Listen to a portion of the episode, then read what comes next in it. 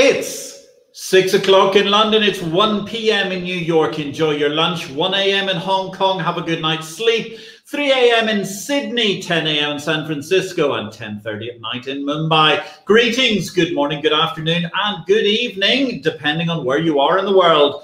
The IPO Vid live stream series 5, episode 6 goes live now with me, Patrick L. Young. This is episode 30. The S&P 500 enjoyed its best ever month since November during the course of April. Meanwhile, so far in the US quarterly results season, Q1 has been a stonking success.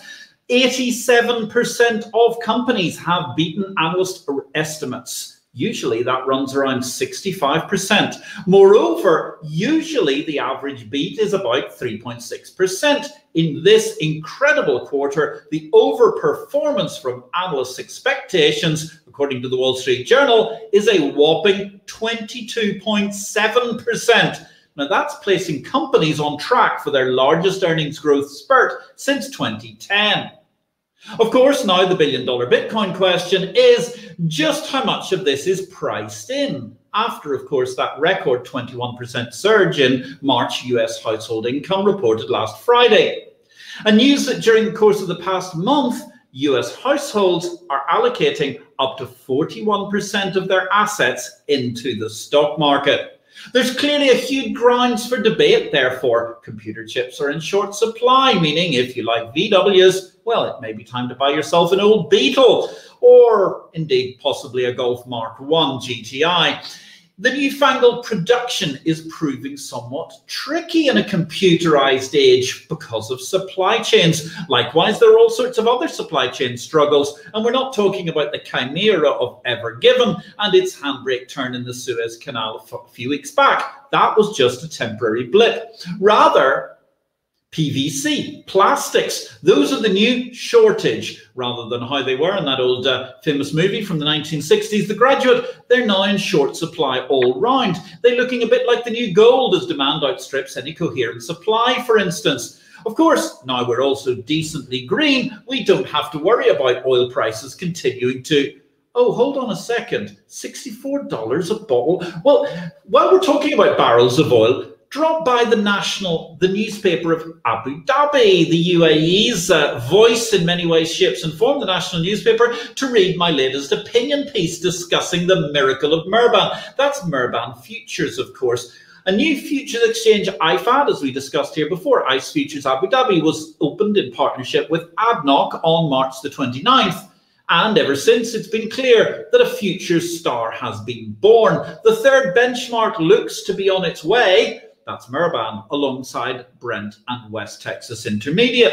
Or indeed, as I said in that article in the national newspaper, the island of excellence emerging around Murban Futures in the heart of ADGM. An island of excellence is emerging around Murban Futures at IFAD. And that was before we got the statistics 142,000 contracts in month one. Put that in perspective if the thing had been doing even a thousand contracts a day, people would have been shouting it from the rooftops just a few years ago. This is a truly special launch. Meanwhile, plaudits to NASDAQ, who celebrated a fabulous 51 new listings across their various stock markets during the month of April. Once upon a time, not so long ago, the best exchanges in the world managed 50 new listings in a year. Elsewhere, is it a top of bull market sign once again? Yahoo and AOL have changed ownership, albeit this time they've been sold for a joint handful of billions for the pair, as opposed to the $351 billion market capitalization they collectively peaked at in December 1989 during the height of the bubble. All this and more, much more, has already been covered in greater detail in Exchange Invest Daily, the unique newsletter of the Bourse Business. If you'd like to start a 30 day free trial, email me, hit me up on social media, wherever you're watching this show, and we'll organize for you a suitable trial so we can get you better signed up to understand the water cool of the bourse business, what's happening in the exchange business every day. Our guest today, ladies and gentlemen, is Max Ganado. The topic, innovating financial law through the blockchain, is the only way we could manage to compress his incredible 40 year career into four words, because truly he has been innovating all the way along. As I said in my profile that I published in Exchange Invest this week, Max Ganado is a semi-mythical figure in Maltese law. Maltese commercial law, his widespread description as a visionary hardly does him justice. Beginning as a maritime lawyer, Max hugely developed the financial services practice at the company that he was a co-founder of, Ganado Advocates, the blue ribbon law firm in the island state. Max has been heavily involved in the drafting of new legislation required for the development of Malta as a financial centre, including the revision of the law relating to trusts, the law on legal persons and foundations, as well as on netting, securitisation, aviation, and of course, that huge elephant in the room, distributed ledger technology. Max was the managing partner of Ganado Advocates for six years, and he officially retired from the firm in December 2020, becoming a consultant to Ganado Advocates. As Chambers FinTech Legal noted in 2020 of Max, he has a curious and inquisitive mind and is fascinated about new legal challenges. He's quick on understanding the key issues and can go into action quickly as a result. Max was an early adopter, as I said before, of distributed ledger technology, and he remains a key thinker around that whole DLT legal arena. Max, good evening. It's lovely to see you. Where in the world are you joining us from this evening? Well, uh, I'm in Malta. and uh, enjoying my retirement now that I don't have to, you know, just spend hours and hours going through files and deadlines and so on. So, you know, that's that's where I am. Fabulous. And it's a joy you could join us this evening. It's really lovely to see you. So, I mean, tell us a little bit about your background because you were born into a legal family. Uh, yes, um, I'm what fourth generation lawyer now, and uh, highly biased towards the law in the sense that you know it was almost assumed that I would I would become a lawyer as I as I grew older. Um, my father was a professor of civil law and spent uh, a good 50 or 60 years literally teaching at university practically until he passed away.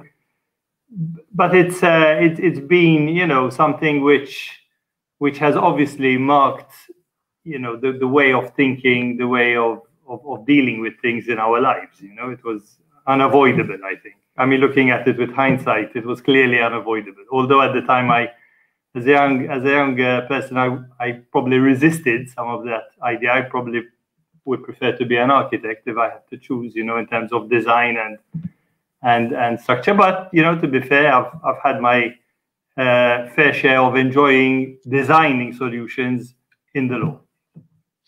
So, designing solutions in the law, because this is something that you're very interested in. I mean, the whole nature of law and how effectively it develops going forward. Yes, um, it, it, it's clear that most people think of law as something of an imposition. Um, you know what you can do and you can't, um, and and that that gives the impression that law law is something that stops things happening. It's always a threat it's it's uh, you know something that impedes freedom of action.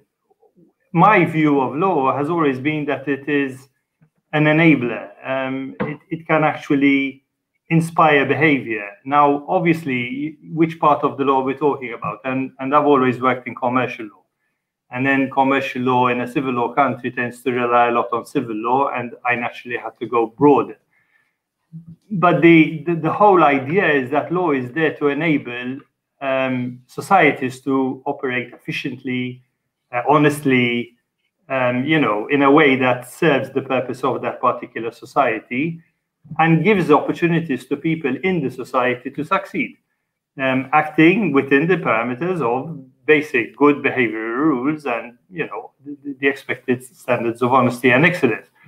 So, so I've always seen law as something which which is the opportunity. Uh, it's the tool of opportunity, and not something that restricts us in what we can do. And that has inspired me throughout my career in terms of everything I have done, practically finishing up with with the last project I was involved in with, with DLT and, and blockchain. So that's very interesting. So, I mean, you're very behind the idea of inspiring behaviors to promote the common good. And therefore, that sounds very interesting because, of course, a lot of people are in a much more prescriptive view of the law per se. So, I mean, explain to us where did Malta come into the legal sort of mix? Because I'm sure a lot of our viewers who are across Europe and across the world won't necessarily know much about the Maltese legal system.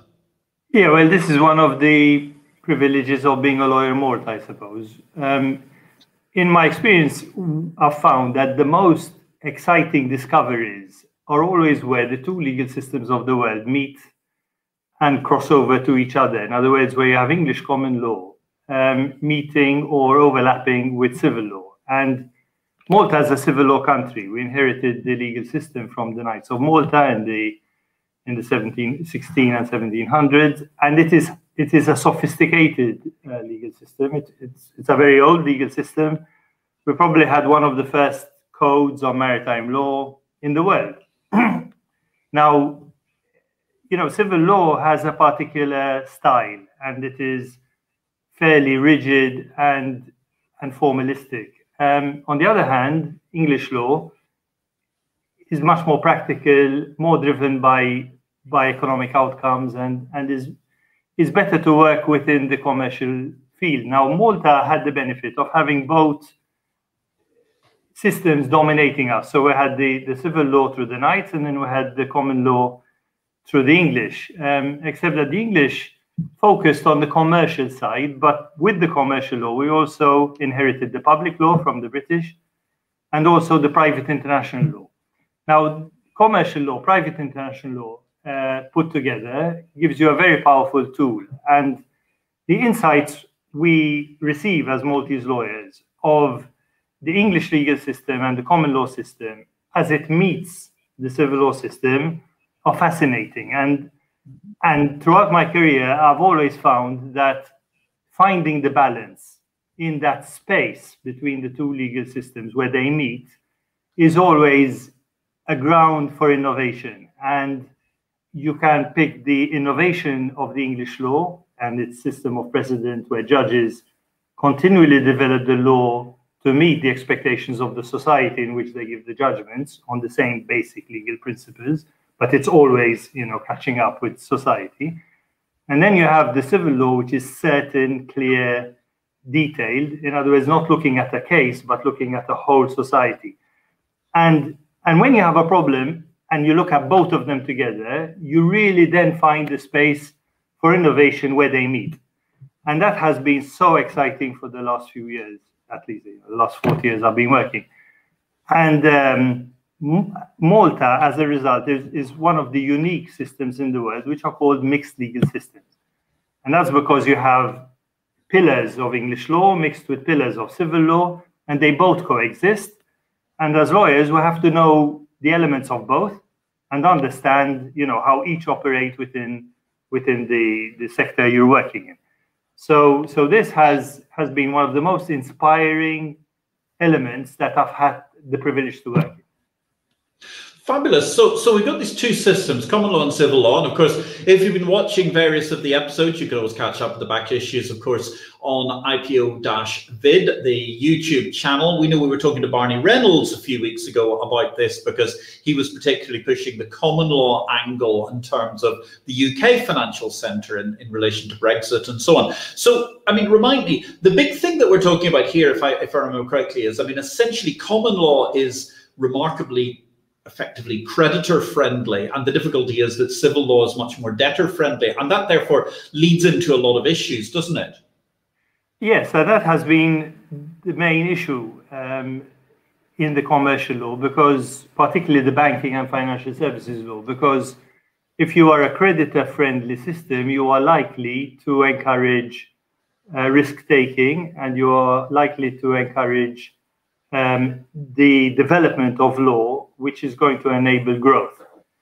On the other hand, the debtor-friendly system, which is inspired by Roman law, for obvious reasons, because in the time of the Romans, if you didn't pay your debts, you'd, you'd become a slave of your creditor, and that was a dangerous thing to to have to deal with. Um, you know, you have you have trends which make the legal system inefficient, Added to that, you then have a lot of formalities and process and procedure and, and so on. So, you know, it is evident that if you look at the global system, you see that the world's financial centers have practically all come from common law legal systems. And uh, the elements that produce the financial innovation and growth have been clearly the creditor friendly nature of that legal system, um, the elements of trust, if you want to use trust in a broad and, and informal sense. In other words, you trust people to do things and take the responsibility of their own risk in their decisions. And then if they breach the rules, they will find an efficient legal system to control what they are doing and punish them. While in the civil law system, you're not allowed to even take the risk because certain transactions are not even permitted. So rather than trust a player in a market to act honestly and efficiently, the common law system, as the common law system does, the civil law system tends to prescribe what you can do and cannot do to keep you on the right side of the law, so to say, by prohibiting certain certain risk taking. And when you look at the way the two legal systems um, emerged, you find that you know things like, for instance, security, um, the power of security in the civil law system is much weaker than the power of security in English law. For instance, self-help isn't allowed in the in the civil law system, and there's a lot of uh, formality through notarial methodologies and registrations in public registries and so on. So, so the liberty to do things and to enforce rights in the in the civil law system is is highly restricted. Now, what we could do in the Maltese legal system is to compare.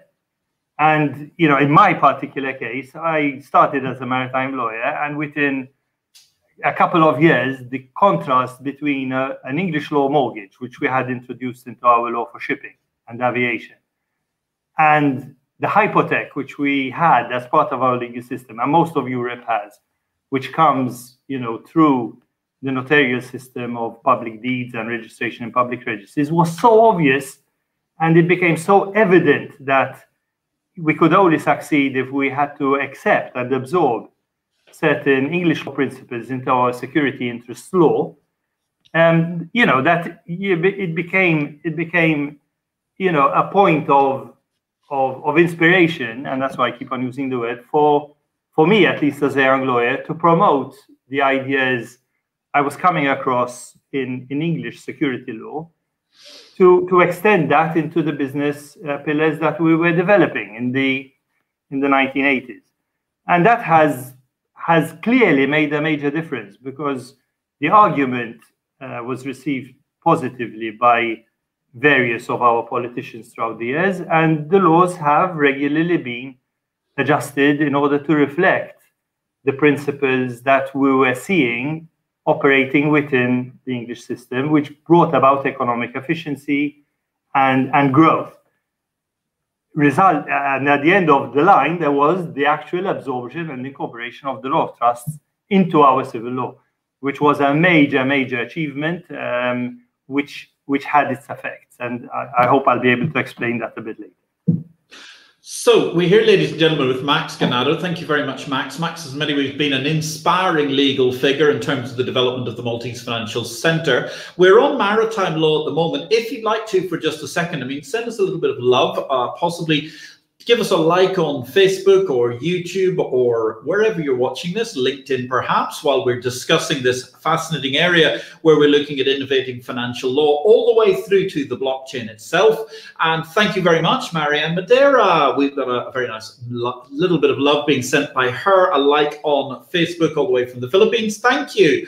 Um, if you've got a question for Max, anything to do with innovative law all the way through to the blockchain, of course, he was one of the architects of the law in on blockchain in Malta, then send us a message. We'll be delighted to ask them. Now, one of the things you mentioned there about shipping, Max, you mentioned about the whole idea of, of mortgages and hypothecs and so on, and how that's different and the hidden trust issues.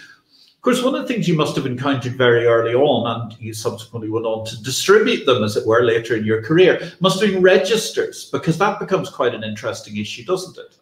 Yes, what, what with hindsight, what I noticed is that the, the areas I was very interested in, in terms of, of, of, of the legal principles underlying what I was dealing with, actually all joined up later on in life when we came to deal with blockchain, and it was it was quite amusing at how fast a slight introduction to me of blockchain in terms of its its storyline brought to mind at least 10 or 15 legal projects I was involved in in terms of legislation, all starting with the registers. And with shipping, I was exposed to one type of register. With companies, I was exposed to another.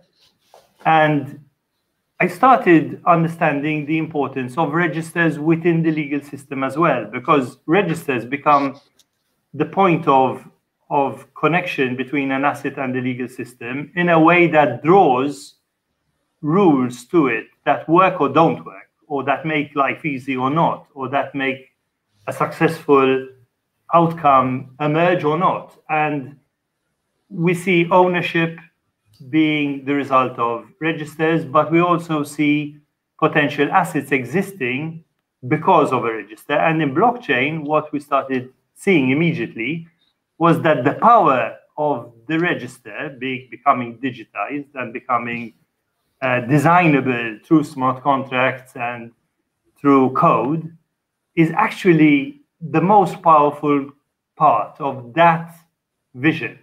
In other words, having the what you can call digital assets, you can call them crypto assets if you want, or you can call them, you know, not necessarily currencies because that that brings a lot of trouble with it, but that an asset is reflected in a register which is immutable and which is global and which can be the basis for ownership transfers, security, all in one place, and that it is reliable across all the systems of the world.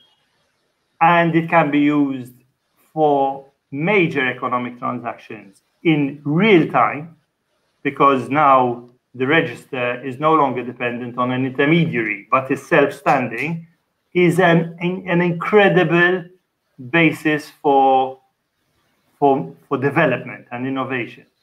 And it, with me, it all started with the shipping register, and then it moved to the aviation register, and then it moved to the company register, and then we went into securitization and so on. And you start, you know, and derivatives, and you start seeing that there's always this intermediary who has a register of assets, and it, it becomes the kingpin between all the parties because they all rely on this entry, a book entry a digital book entry in a register. And then we went into the securities markets and so on, all built up on this securities register, which everybody relies on and everybody uses. And then we jump into a completely new dynamic, which solved the major problem throughout, which is this big problem of the avoidance of double spend.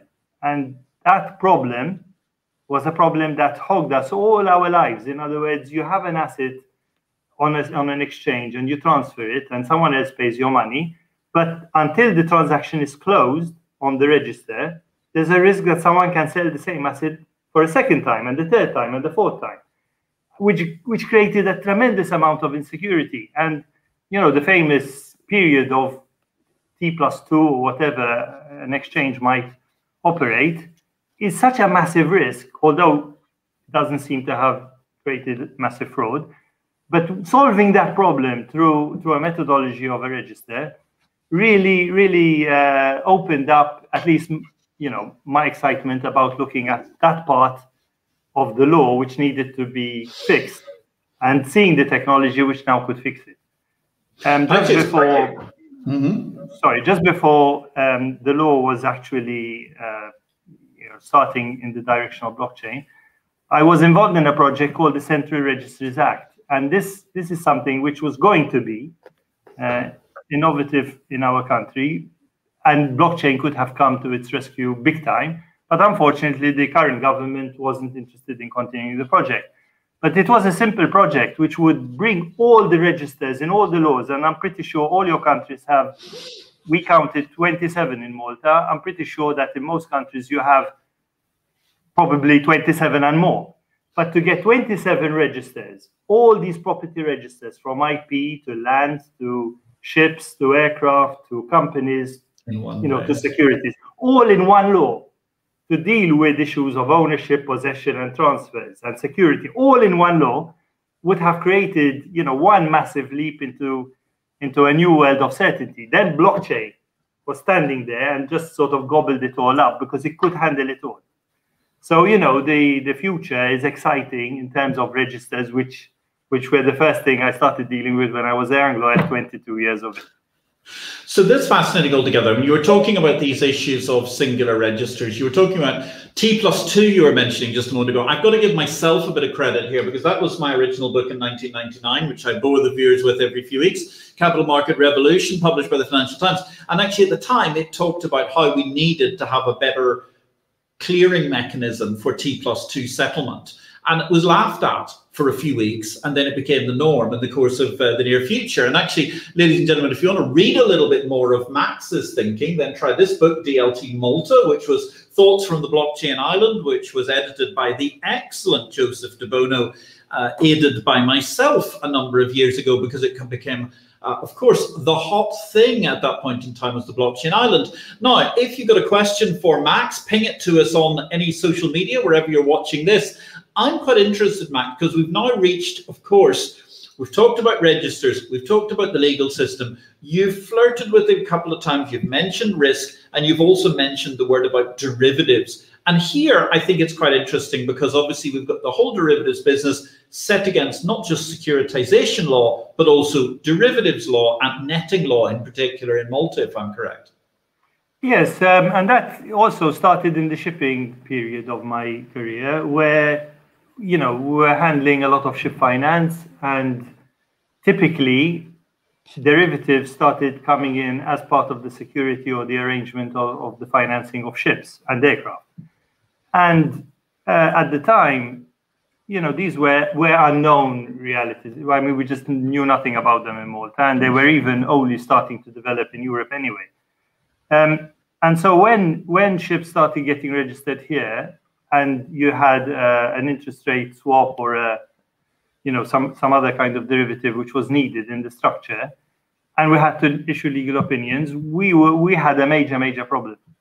So, you know, not only were we dealing with security, which was English law security, which nobody was ever taught about at, at our universities, or that any courts or lawyers knew anything about because mortgages were unknown, except in our shipping and aviation law but we also had this, these add-ons to the loans, which were basically governed by the civil law. So we had security under English law and underlying contracts under under under civil law, sorry, mortgages under English law, security under English law, and the underlying loans and transactions were civil law.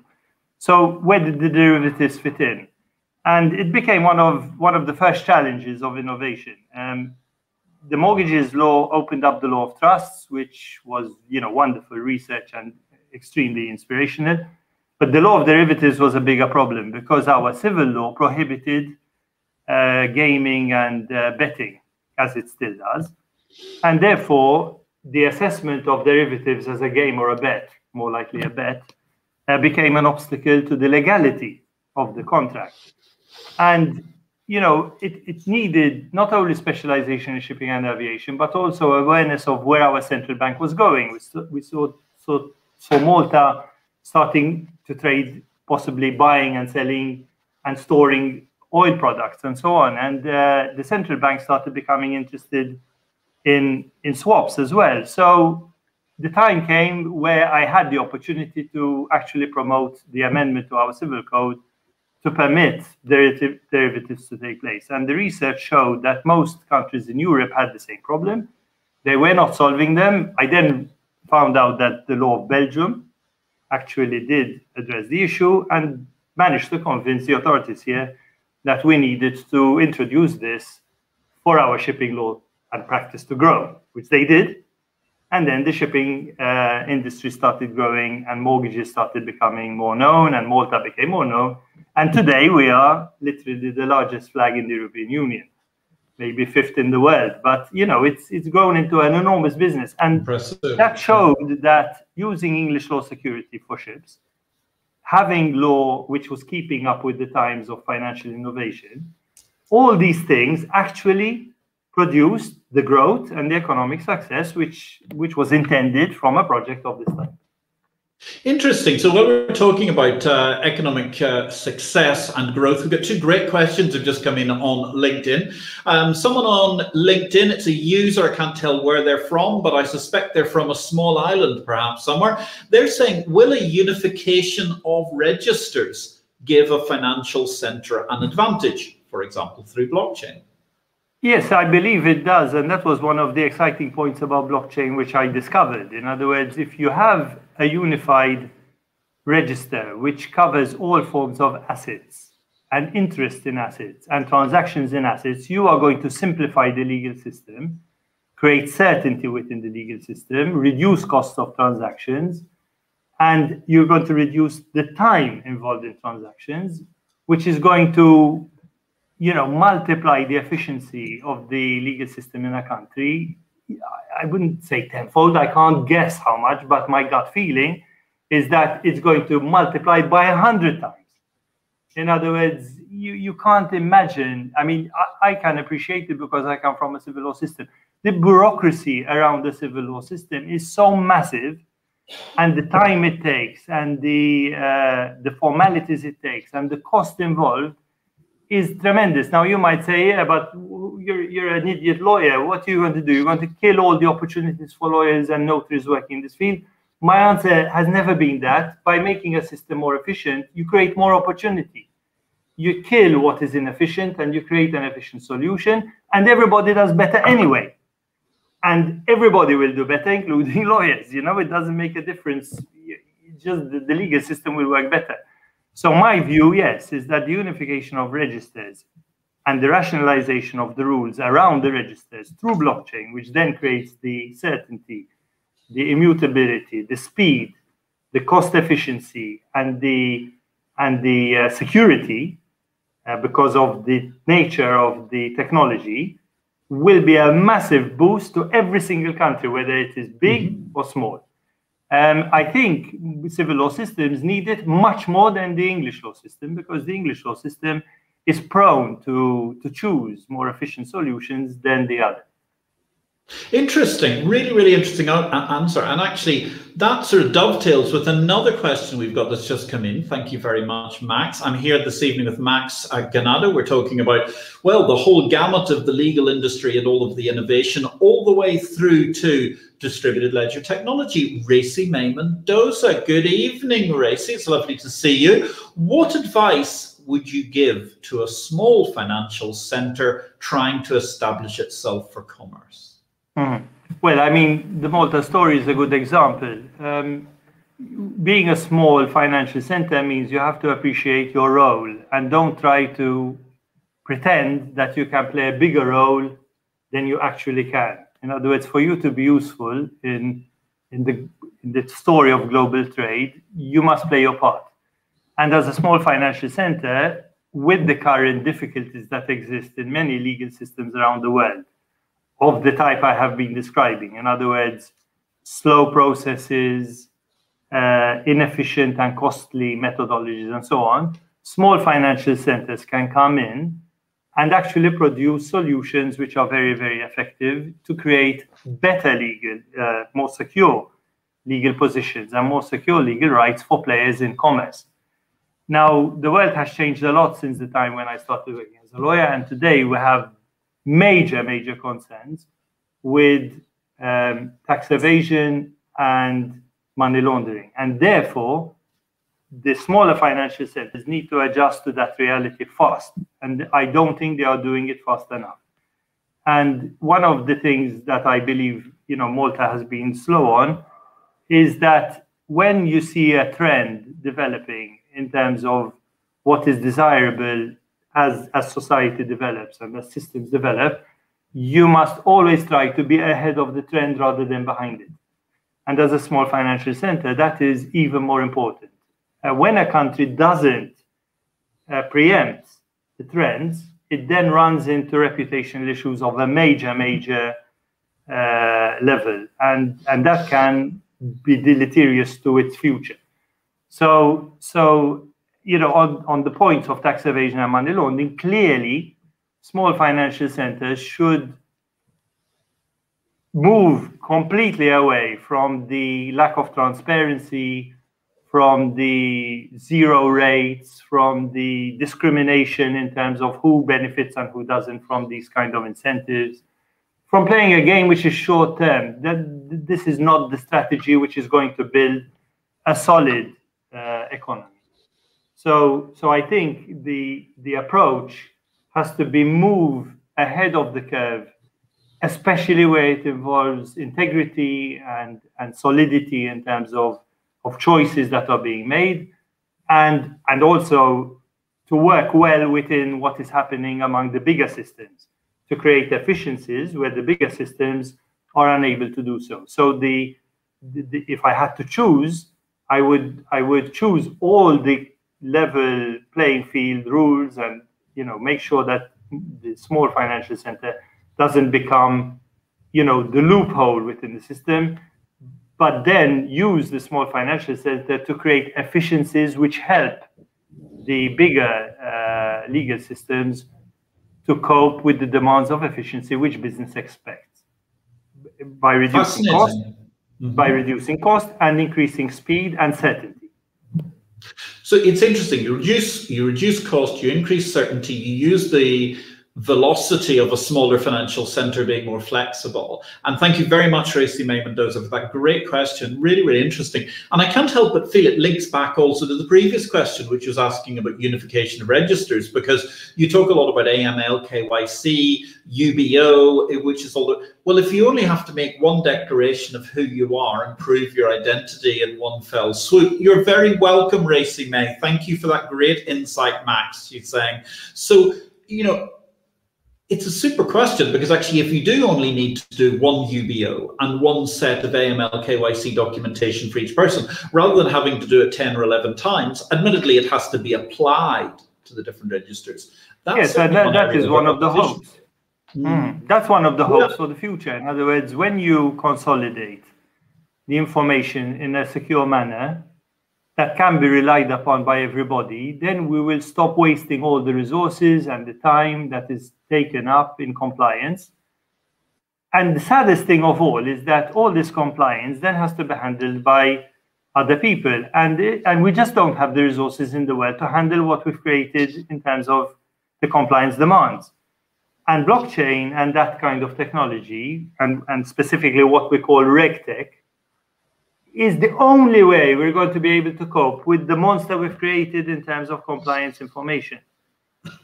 And and this this someone has to change the game, the, the rules of the game. Someone has to, you know, intervene somewhere.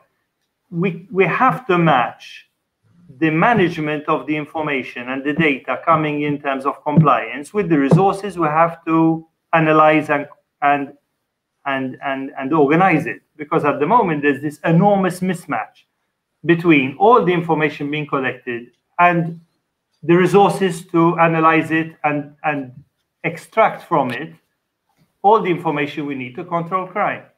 And if we do not keep them in parallel, we've got this mountain of information being collected, but nobody to analyze it, or very few resources to analyze it. And that mismatch is going to cause the biggest problem because it's going to stop the world in terms of efficiencies, and yeah. it's going to lose credibility in terms of the agenda because you know it's become it's become impossible to handle.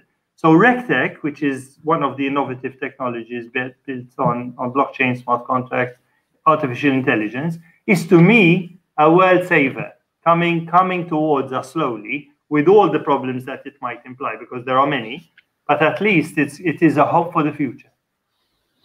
Thank you, Max. And, and, I'm here this evening talking to Max Ganado. He's the original founder of Ganado Advocates. He recently retired. He's a consultant to the firm. We're talking about innovating commercial law, financial law, all the way through to the blockchain this evening. If you've got a question, ladies and gentlemen, send it across. I'm very interested, actually, Max, though, in one thing. I mean, you've just talked, you've just passionately talked about what we have to do in order to be compliant, but the huge burden of paperwork that there is. You talked very much about you don't want to have short term tax advantages necessarily as your USP.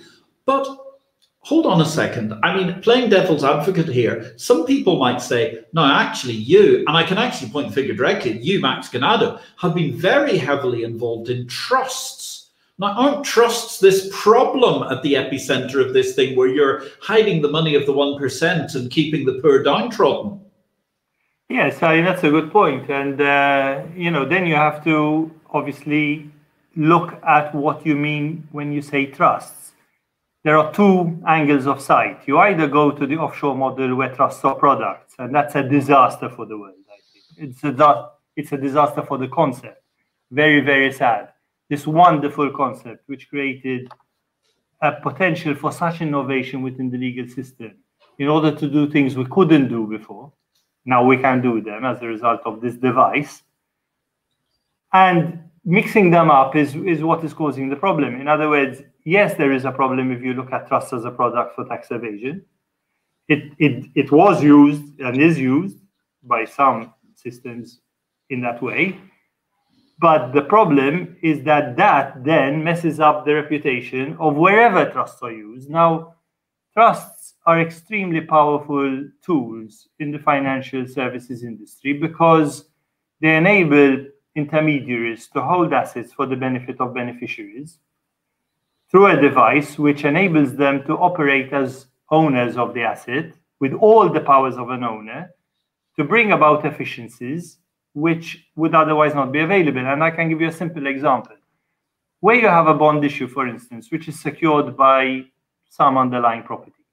If you had to try to create security on land for the benefit of the bondholders, in our legal system, you'd have to create a notarial deed where each bondholder would have to appear on the notarial deed and accept the benefit of the security and if you had to try to imagine a thousand bondholders actually taking that security to secure their bond in the presence of a notary, all being identified by a notary, and and you know you would obviously realize that it is absolutely impossible. So trust came along and combined assets into a pool, combined multiple persons into one trustee, and rendered the transaction of taking security for thousands of bondholders feasible. Now, that's just a small example, but the point is that there are many, many, many extremely important and efficient outcomes of using trusts, which ultimately produce the financial services uh, reality or the financial industry within the common law countries like, you know, London, New York, uh, Australia, Canada, and and some other centers you know? In civil law countries the same couldn't happen because of all these formalities without trusts. You could have agency and you could have representation and representatives and powers of attorney but you know they don't work in the same way.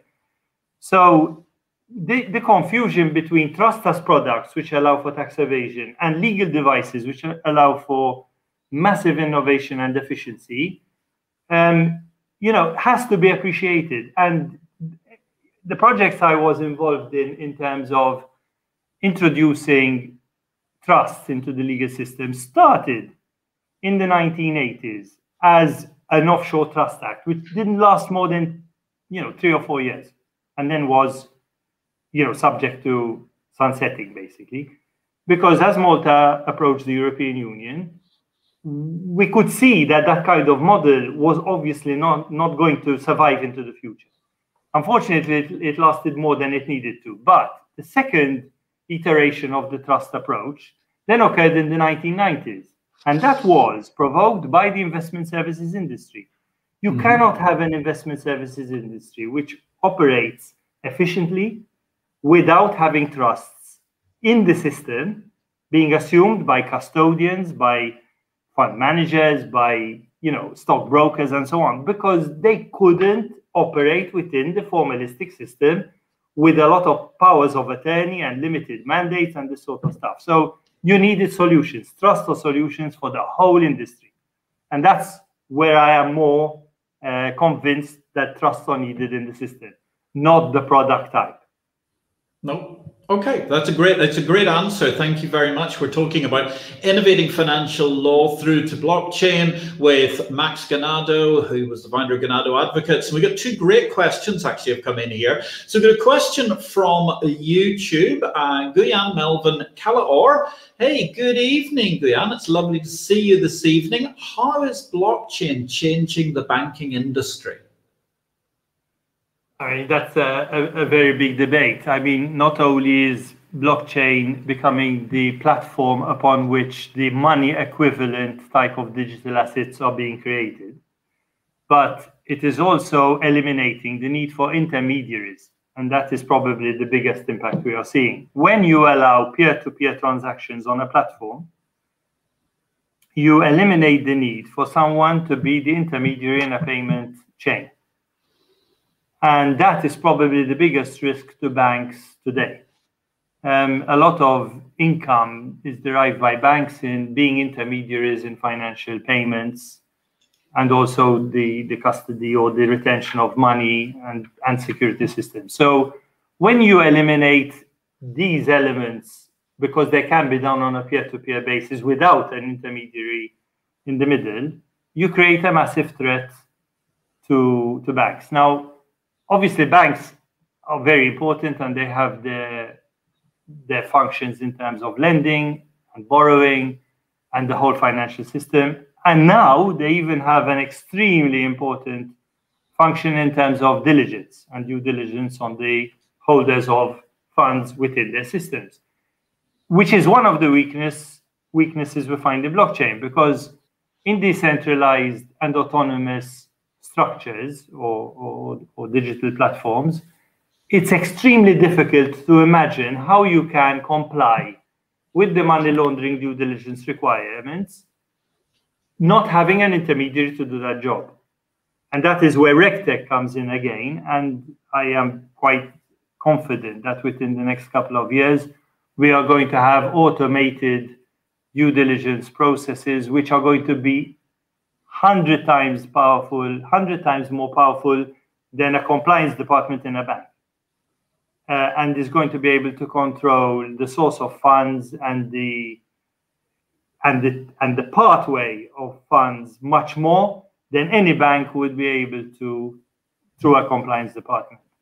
And not only that, it's not going to create freezes on transactions until due diligence is carried out. It's not going to create freezes on assets which are not yet identifiable because the ability to manage data in relation to each single digital pound or digital euro or digital dollar is going to give the power to the technology to track the movement of every single bit of currency at every point of its life. Now, that could be a nightmare from the point of view of individual privacy and individual liberty. And this is the big debate that's going on, where money becomes a monitoring tool on everything you do. But, you know, one has to take a view and one has to deal with the problem, not eliminate the whole of blockchain because of that risk, this is like trust. You don't eliminate all trust because sometimes yes. trust are used as a product. Yes, exactly. because there's the positive in everything. Focus on the positive and build on that, and build the, the defenses against the bad, and and control the bad. But don't just throw you know everything away, as has been happening for the last two or three years in relation to the blockchain, only because of Bitcoin. Yes, I mean that baby, the baby bathwater repurchase agreement keeps going wrong with regulators all of the time, Max. And, and actually, we've got a lovely problem to deal with in the last 10 or 12 minutes of the show because we've got three excellent questions to ask. Thank you very much, Guyan uh, Melvin Calaor. And that was a super question. Lovely to see you on the show. Do drop by again next week as well. Now, Going to another LinkedIn user whose name has not appeared, they're giving us a, uh, ah, Guyan, you're very, very welcome. Amazing thoughts, Max. Thank you very much. You're welcome. You're welcome all together again. So, anonymous LinkedIn user here we've got. Uh, what, if any, are the strongest arguments against using a blockchain model in the banking ecosystem? I I, I don't think I've come across any arguments other than the disintermediation of the current players. In other words, you know, the current players are obviously um, very concerned about disintermediation and, and for obvious reasons. If I had to choose a point of, of risk, which is something we dealt with in the Maltese law when we're dealing with the project here, is the the fallibility or the potential de- defects in technology. In other words, the, the idea that technology is perfect is obviously wrong. The idea that technology cannot have mistakes or actually be used in a, in a criminal manner, in other words, being designed with, with malintent, it, it has to be accepted. In other words, people who, who argue that we're creating a new trust system where we trust the technology and not human beings is nonsense because technology is made by humans and is potentially defective. Now, what we did in Maltese law is we said, okay, if you're going to deploy technology onto a society, you need to go through a process of making sure that it is as good as it can be and has no defects before you deploy it. Now, in a in a centralized world, people would do that because they'll be afraid of liability. But in a decentralized and autonomous environment where people do not own or control a platform, there's a very big risk that the technology will be defective and it will lead to harm and nobody will be able to correct it.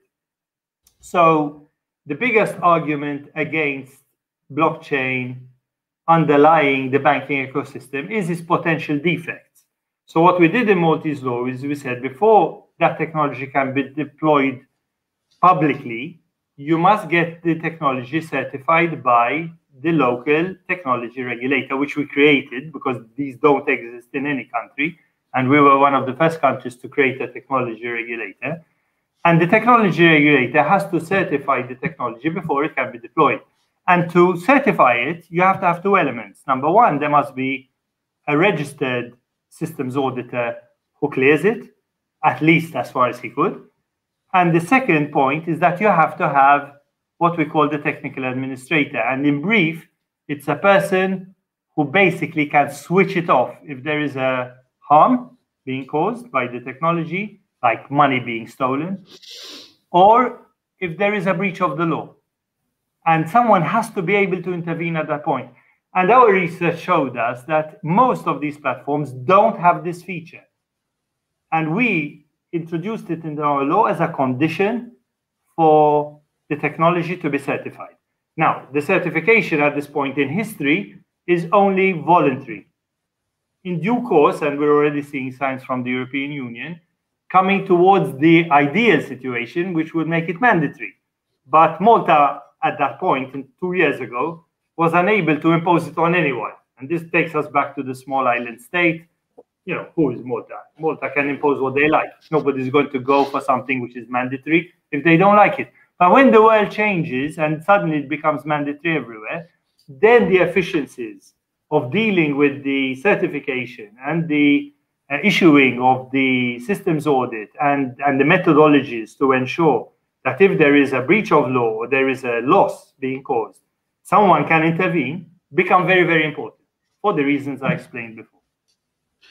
Fabulous answer altogether. Thank you very much, Max. And thank you for that question. I did realize it was Christopher Messina. A voice was in my ear telling me it was you, Christopher. Lovely to see you. It's Christopher Messina, twice a guest on this show. Catch up his fabulous discussion we were having about rare earths and much else besides just last week, ladies and gentlemen. You can catch them all on IPO Vid's YouTube channel. We're here this evening, though, discussing financial innovation through the blockchain, legal innovation through the blockchain with Max Ganado, and we've still got another two questions coming up. While we're on the blockchain theme, actually, and banking, let's take a question from Ruben in Chiklan. And welcome, Ruben. It's lovely to have you with us this evening. Banks are regulated by the central bank. Who will regulate the blockchain in payment systems? Well, very difficult. Um, what's emerging are technology regulators. In other words, you know, Malta has its own, but in the European Union proposals, we're starting to see the concept of a technology regulator in each country, and possibly even a European technology regulator as an umbrella regulator. So the, the difficulty then is that not all blockchains uh, are regulated for purpose such as banking. So we are regulating the technology of every blockchain because of the risks I explained. But as you move into a regulated sector, then you get the specialist regulator. So you get the financial services regulator teaming up with the technology regulator. And that is where you then get regulation of a purpose or a substance based on the business being run. And that model will probably be the model of the future, where you'd have people who are experts in banking as regulators of banking merging with the technology regulators. And you, the, the interim period of having them both working together is critical because we are in that dangerous stage where the financial regulators don't know enough about technology and the technology regulators don't know enough about banking. And this is a dangerous time we're in. We are going to run this probably for 20 years until both uh, or all of us merge into the ability of understanding the technology in each of our sectors and dealing with it in a natural way. I mean, this applies to lawyers big time, obviously, because lawyers still don't get technology, and there are very few uh, lawyers who are actually focused and understand the underlying technology. So, so the world is in, in this dangerous phase where there is a gap in the middle that nobody will be able to recognize the risks and the risks of, of, of dishonesty and criminality or the risks of financial uh, outcomes which are unexpected, you know, but you know this is the this is the picture that is starting to appear. Well actually uh, thank you very much for that question ruben Indegikian. that's a really really fascinating issue you raise. But let me just replay part of this conversation back to you max and ask you a quick question about this because you started by saying that essentially we have a problem with civil law because civil law will stop you doing things and stop you innovating and now 55 minutes later, you're telling us that it's a good thing to allow the European Union, a civil law jurisdiction, to have regulators who will effectively regulate technology. And I'm not quite convinced that that necessarily is, is I mean, I understand we need safety, but I'm actually not sure. Well, given the precautionary principle, does that not offer the, the danger that we end up being held back in terms of technology? No, I, I, I, think this is a phenomenon which is hitting all legal systems. Uh, you know, the, the emergence of blockchain and artificial intelligence has stumped all the legal systems of the world. And if you, you see what England or America or states in America are doing, you're going to find exactly the same sort of approach. Uh, not at the moment, but there are directions that you can see. Um, ultimately, it's an issue as to whether you're going to have the resources to deal with the regulation, which I mentioned before. In other words, if RegTech doesn't develop, then what we are doing is going to be a big waste of time because no amount of human resources is going to be able to handle this. And the idea of a regulator coming in in the traditional sense is also one that needs to be reviewed. In other words, thinking of a regulator as a group of 200 people in offices checking uh, returns which are being given by uh, players in the market is, is, is nonsense. It's not going to happen. The, the methodology is going to be data capture on an automated scale that you know nobody in an office is going to be able to perceive and the outcomes of that are going to be reports which emerge for the problems that are found by the technology which are then of a scale that can be handled and we must pray that we are going to be able to handle the amount of issues that technology will pick up. But the way the law will deal with this is is no longer a system where I am an inspector, I will inspect your stuff and then pick your pick, pick at your defects. And you know, if you don't tick the boxes, you're going to be fined and so on. It's it, it is actually going to be technology which is going to stop you from acting automatically before you even are able to cause the breach of law or the loss you are causing through your mm-hmm. malfeasance or your criminality or your negligence or whatever. And and this jump between a legal system which is operated by humans on the basis of analysis is going to change completely. And and I mean, we can't even imagine it, but the, the automation and the effects that, that artificial intelligence with automation and decentralization is going to provoke is going to take us into a completely different world of law enforcement. And I, I, I am, that this appeals to me to a certain extent because you have to match product with product. In other words, action with action. You can't have technology being controlled by, by a human being. You have to have technology controlling technology. And, and then you have to be sure that the technology is fit for purpose on both sides, both the reg tech and the banking tech or the fintech. And if you get that right, then it's going to be a much better world to live in because a lot of criminality will not even be able to happen in the first place. A lot of tax evasion will not be able to happen in the first place. So you will have preempted the breaches of law before they even happen because you won't be able to do them because the legal tools in the market will no longer enable you to do that. You'll obviously be able to go and shoot somebody and kill them because technology is not going to control that. But a vast amount of technology is connected to, to money and financial systems and so on.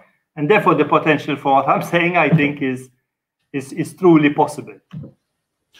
And I think, you know, ladies and gentlemen, on that note, Max Ganado, it's fantastic. You, you've told us how your legal career was not was a given, and effectively, you know, you might have been an architect. Well, I think certainly the law gained on that front. Um, who knows, though? You might have made an impact on, on Malta's skyline had you been uh, had you been able to uh, be an architect instead. A really fascinating IPO vid. I learned so much. Max is really inspiring. Thank you very much, Marianne Madeira, for that comment. Thank you also to all the people who've been asking and making comments today, not just Marianne Madeira, but also a couple of LinkedIn users, Christopher Messina, our serial guest on this show previously, while we were discussing innovating financial law through blockchain. We also had comments and questions from Racy May Mendoza. Thank you very much, Racy May. Guyan, Melvin, Calaor, great to see you on the show. Oh, Robert Finney, I'm so lo- sorry. I think you've come in late, but I'm actually going to stop and, and, and, allow you to have a question in just a second. Um, thank you also to Ruben Indijikiam for that uh, magnificent intervention as well. We're going to be back with Lynn Martin next week, but I'm going to leave the last word tonight because we've got one legal brain coming out of London, advisor to the Astana Financial Center, Robert Finney. And he wants to ask you, Max, can those enforcement systems regulate the process of technology development, ensuring due diligence done and controls in place, or go beyond that and stop faults? Well, obviously, a, a very good comment in the sense that you know it starts always with a human and therefore the human person who is the developer is always the person who's, who starts the process and develops the technology, which eventually reaches a scale of deployment into the public sphere. So, you know, technology certainly cannot stop that. But if the process of deploying the technology is going to be subject to equivalent technology, which is going to pick it up as it is being deployed, then I think you then have an equality of arms on both sides. In other words, the, the, the, developer will de develop his malware. But as soon as he deploys it, there's going to be the equivalent of the police force, so to say, that's going to pick up the malware and use the same intelligence and, and wisdom or whatever we want to call it to control the deployment itself. So, you know, you, you, you, this, this might sound like a bit of science fiction, but that is the world we're moving to. We we as humans are losing the ability to control what we are developing ourselves, and unless we use the wonderful tools that have been given to us through our intelligence to fight the battle, we're we're going to lose it, and so we have to try to support the development of the tools to fight the battle. And uh, Patrick invited me just to conclude with a couple of comments. My biggest concern at the moment, which underpins everything that is happening around us, is the scourge of misinformation and the misinformation that is happening and the confusion that it is creating. It is it is not only stopping people from looking positively at things which are good for humanity and which can help us deal with the problems we're dealing with. This misinformation is even underlying, underpinning, uh, sorry, uh, destroying the possibility of legal systems operating into the future. And already we see, I mean, forget the biases and the, the suspicion of lawyers as a profession. It's been the same since the Roman times. You know, we, we've heard that, you know, too many times. But the danger is that the credibility of legal systems can be manipulated through misinformation so easily in our current era. So, if there's one thing that I think we need to innovate on in law, is how to deal with misinformation.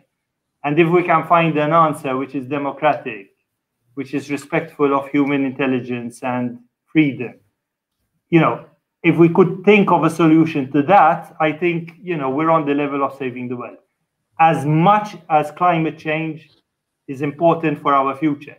This is a storm which is equivalent. The misinformation, the conspiracy theories, the distribution of misinformation through social media. I mean, it, it is mega, mega proportions. You, you, we've lost the fundamental foundations of our society in terms of, you know, developing value systems, belief systems, legal systems, you know, which are at the basis of, of, of all our societies. So I really think the next challenge for law is that.